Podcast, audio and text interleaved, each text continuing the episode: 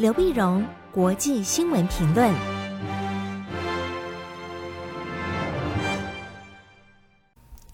各位听众朋友，大家好，我是台北东吴大学政治系教授刘碧荣。今天为您回顾上个礼拜重要的国际新闻呢。第一个，我们先看美国的中国政策。在上礼拜四，五月二十六号的时候，美国国务卿布林肯在华盛顿发表了中国政策的讲话。啊，这是大家都很期待的一个讲话，就是看到底他对于中国政策呢，他所勾勒出来的是个什么样的图像、什么样的样貌啊，或者他的整个战略是什么样的一个形态。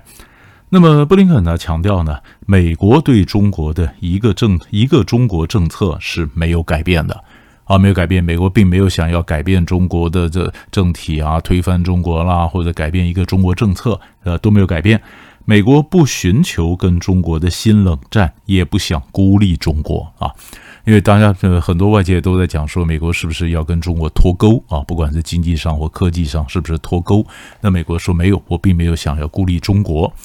但是呢，布林肯也说，中国过去的这个成长啊，它的崛起啊，其实它是受惠于一个有秩序的、基于法律的一个国际环境。但是现在中国的很多行为呢，似乎与这个呃，要就破坏了这样的有秩序的呃这个基于法律的国际环境。所以布林肯承认，美国没有办法改变中国的行为，但是美国可以塑造中国周边的战略环境。来限制中国日渐侵略性的一个对外的行动，也就是说，美国要改变或者重新塑造中国周边的这个整个环境。那环境里面不止一国嘛，所以这很显然，美国想用用的就是多边主义哈。美国想联合那么各个周边的这国家呢，那么来限遏制或者限制中国的各种侵略的行动。侵略行动呢？那么他提出来了，美国三个做法就是投资、结盟、竞争啊。那么投资呢，当然包括我们看到过去美国所有做的，包括基础建设啦，包括供应链啦，啊，呃，包括包括这个呃其他的各种投资呢，来强化和周边国家的这个美国的所谓的中国周边战略环境的一个关系。那么这整个政策端出来以后呢，当然我们就看主要看几个点的发展。第一个呢，你可以看得出来，美国所所谓中国的周边环境啊，战略环境。那中国环境呢，事实上从最近的一些外交行动可以看出来，它是包括了整个的呃亚太地区啊，如果不是印太地区的话，起码是整个亚太地区，它包括了从东东北亚到东南亚到南太平洋。啊，或者有人讲说，从东海到台海到南海到南太平洋，就是三海一洋，那整个的拉起来，它整个的都是一个大的棋盘。你从布林肯的讲话去去去看着今后呢，或者从过去到现在，中国大陆跟美国之间这些较劲，其实就在这棋盘里面，一盘一盘外交外交的竞争啊，一出一出大戏啊，那么轮番登场。然后第二个呢，就是他表示说竞争呢，呃，投资啦，竞争，投资啦，结盟了，那么竞争的投资呢，那当然我们就看说你愿意花多少的精神、心力、资源投资在整个亚太地区啊，像呃东南亚国家就国家就抱怨美国对东南亚投入的太少啊，投入的不够，那么跟中国大陆比起来呢，小巫见大巫。哦，那所以这里面就美国可能还加把劲儿，而且美国还要考虑他所投资下来的东西，他的整个政策是不是人家要的啊？那么事实上，事实上有的时候呢，我们常常发现，美国基本上他是讲，比如说美国提出来的印太经济架构，印太经济架构呢，并没有说进入美国市场的准入的规定啊，或者说降低关税啊，这让东南亚国家感到一些失望。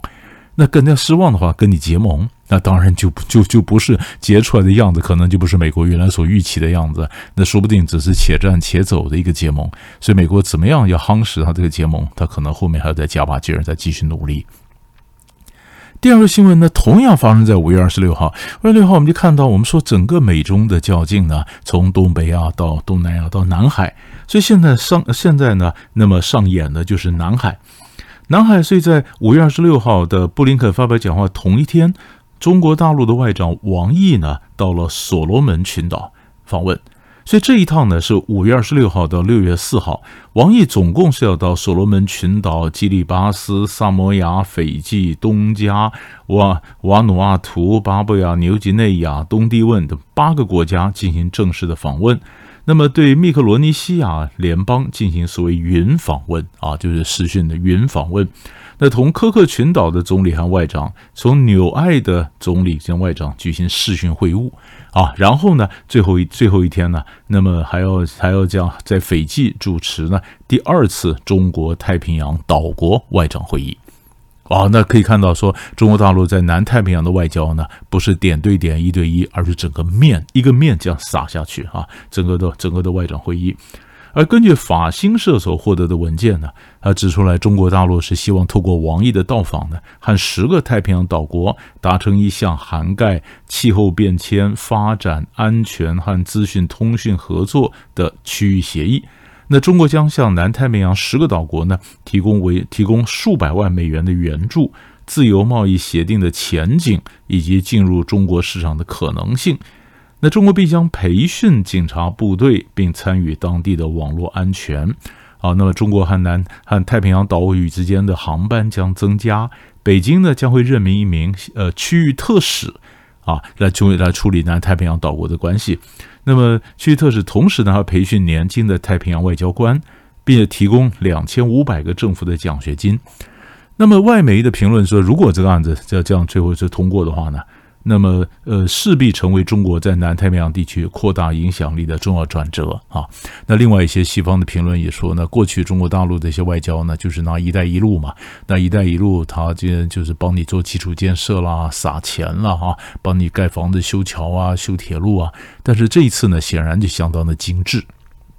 那比以前更精致。那当然，南太平洋原来的势力范围就是澳洲啊。本来南太平洋这些国家都是美国的后院一样，是非常亲美的。那美国交由澳洲来管。但是澳洲呢，嗯，过去可能是盛气凌人呐。那让南太平洋一些国家呢，就觉得一定要还找另外一个区域之外的强权来平衡一下澳洲的影响力啊。偏偏呢，中国大陆这时候崛起，又有新发展南太平洋，所以南太平洋岛国就引进了中国的势力。因中国势力，所以前一阵子那场出所罗门跟中国大陆签订了安全协定，那么甚至说中国大陆可能会在所罗门设立军设立这个这个军事基地啊等等。哎呀，这引起过去一直是所罗门就是他自己的势力范围的这澳洲啊就大为紧张。在澳洲的五月二十一号投票啊，他们的国会选举里面也引起轩然的，呃，引起一阵一阵滑动啊，很多人非常的关切，关切澳洲的选民呢，很多人说就是前任总理 Morison 呢，太没有关注到这一块了，没这一块，所以工党政府在选举时候也不断提出来，他们上来会特别重建或重新加强宣传的工作，重新重建跟南太平洋岛国的关系。所以现在一看，王毅二十六号跑去了，所以还在日本开会的工党的工党籍的澳洲的新任外长黄英贤。就是呃，马来西亚华裔啊，呃，就是后来是从小到澳洲规划的澳洲的，那么这个华人黄英贤的外长呢，立刻从东京呢就起身，也同样赶到南太平洋，他到了斐济，到了斐济发表演讲啊，表示新的工党政府会非常重视啊，那么尤其帮南太平洋国家做这个呃对抗气候变迁的基础建设啊，而且为提供南太平洋岛国的人呢，你要移民到澳洲啊，什么提供各种各种帮忙，很多不同的管道啊等等。所以你可以看得出来，这块地方本来就是呃美国和澳洲的势力范围。那么中国大陆的势力进来，那中国势力进来要那么快就把这些国家完全从美国和澳洲的这些基础啊根嘛拔出来到中国的这个这个怀抱里面，也不是那么容易。但是你可以看得出来，就是呃，就是呃，澳尤其是澳洲和南太平洋国家的关系呢，其实已经有了松动啊。所以这个就可以看到，放在美中博弈的大棋盘里面，看从这个布林肯讲的塑造的中国周边的战略环境这样的大背景来看，你就会看得更为清楚了。第三个新闻呢，我们还是看一下乌克兰。乌克兰的发展呢？那么在在二十八号上礼拜五的时，呃，上礼拜六的时候呢，二十八号的时候呢，法国总统马克宏、德国总总理肖兹和普丁呢举行了三方会谈啊，三方的通话，那谈了电话里谈了八十分钟，八分钟呢，当然法德的领领袖都呼吁俄罗斯赶快跟乌克兰停火嘛，那么呼吁普丁呢跟泽伦斯基进行直接认真的谈判啊，这第一，那第二提出来要求呢？是不是释放呃马利坡亚速钢铁厂的所俘虏的叫两千多个乌克兰的部队啊？然后第三个粮食，让粮食呢能够赶快赶快出口啊，因为现在粮食被他们就是说被俄罗斯卡住了，没办法从奥德萨从奥德萨这个出海啊，从乌克兰南部，那你赶快要放行来缓呃来缓解这个呃粮食的一个危机。那俄国的讲，俄国的讲法就是说，他们跟乌克兰谈判，那么保持开放态度啊，但是没有讲说，呃，是不是普丁跟泽伦斯基两个人谈啊？这是俄乌谈的，只是开放的态度。开放态度呢？第二呢，说释释放这个囚俘虏的问题啊。那俄罗斯的讲法一直说，那些人根本是新纳粹，这样所以他一定要审嘛。他审了以后，审判以后，俄罗斯才能为他自己入侵乌克兰的取得正当性嘛。所以他在没有审判、没有定罪以前，当然不可能换俘啊。所以呢，当然也没有用。所以大家比较关心的是第三个，就粮食问题。粮食问题呢，俄俄国就讲说，这不是我的问题啊，他说我没有问题啊，他说我可以提供不受阻碍的这个方法哈，比如说从黑海的港口出口粮食啊，没有问题。那么甚至呢，俄国也可以增加它的化肥啊或者农产品的出口哈，来解决这个粮食危机。但是你要我出口就增加粮食啊农产品出口，你起码得解除一些对我的制裁啊，你不能一方面制裁我，那我东西怎么出口呢？好，那就看看到底粮食危机怎么解。但现在可以看得出来，因为呃，俄罗斯和这个乌克兰这边的粮食出不来啊，肥料也出不来。就全世界呢，到二十九号为止，有超过二十个国家限制粮食或者肥料的出口啊。这个这个很多穷国就等着这些粮食肥料出口，那当然就是他们的生活受到很大的影响。俄乌战争还有一点值得看的呢，就是教会，教会。就是二十七号的时候呢，礼礼拜五的时候，那么乌克兰的东正教教会呢，正式宣布说和俄罗斯的东正教会决裂啊，他就不再说啊，俄罗斯的牧首基里尔就好像教宗一样，然后归你管，没有，他独立，完全独立出来。因为因为过去呢，我们就在看说东正教在呃这个战争会什么态度。那俄罗斯东正教的牧首基里尔呢，被人叫做宗教民族主义。所以他支持呃俄罗斯攻打乌克兰，那你牧首支持俄罗斯攻打乌克兰的这个民族主义，那乌克兰这边东正教就就就很困难嘛。这个做法我很难跟我的跟我的教友啊信徒啊怎么去讲这个战争。所以乌克兰当然觉得你这个是呃东正教俄罗斯东正教的基里尔，这个你应该受宗教审判的，你怎么可以这样支持战争呢？所以我跟你决裂啊，跟你决裂。那决裂呢？那么东俄罗斯这边的东正教的牧首基里尔表示理解，他知道你的乌克兰的这个东正教的困难呢，表示理解。其实过去乌克兰东正教和俄罗斯东正教，二零一九年已经分裂过一次，后来又和解了。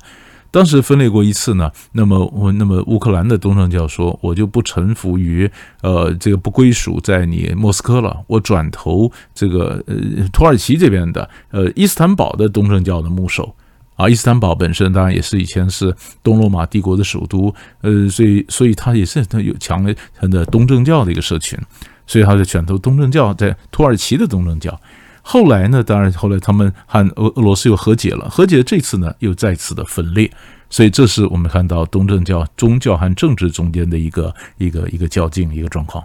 所以大概上个礼拜呢三大块的新闻就为您分析到这里，我们下礼拜再见。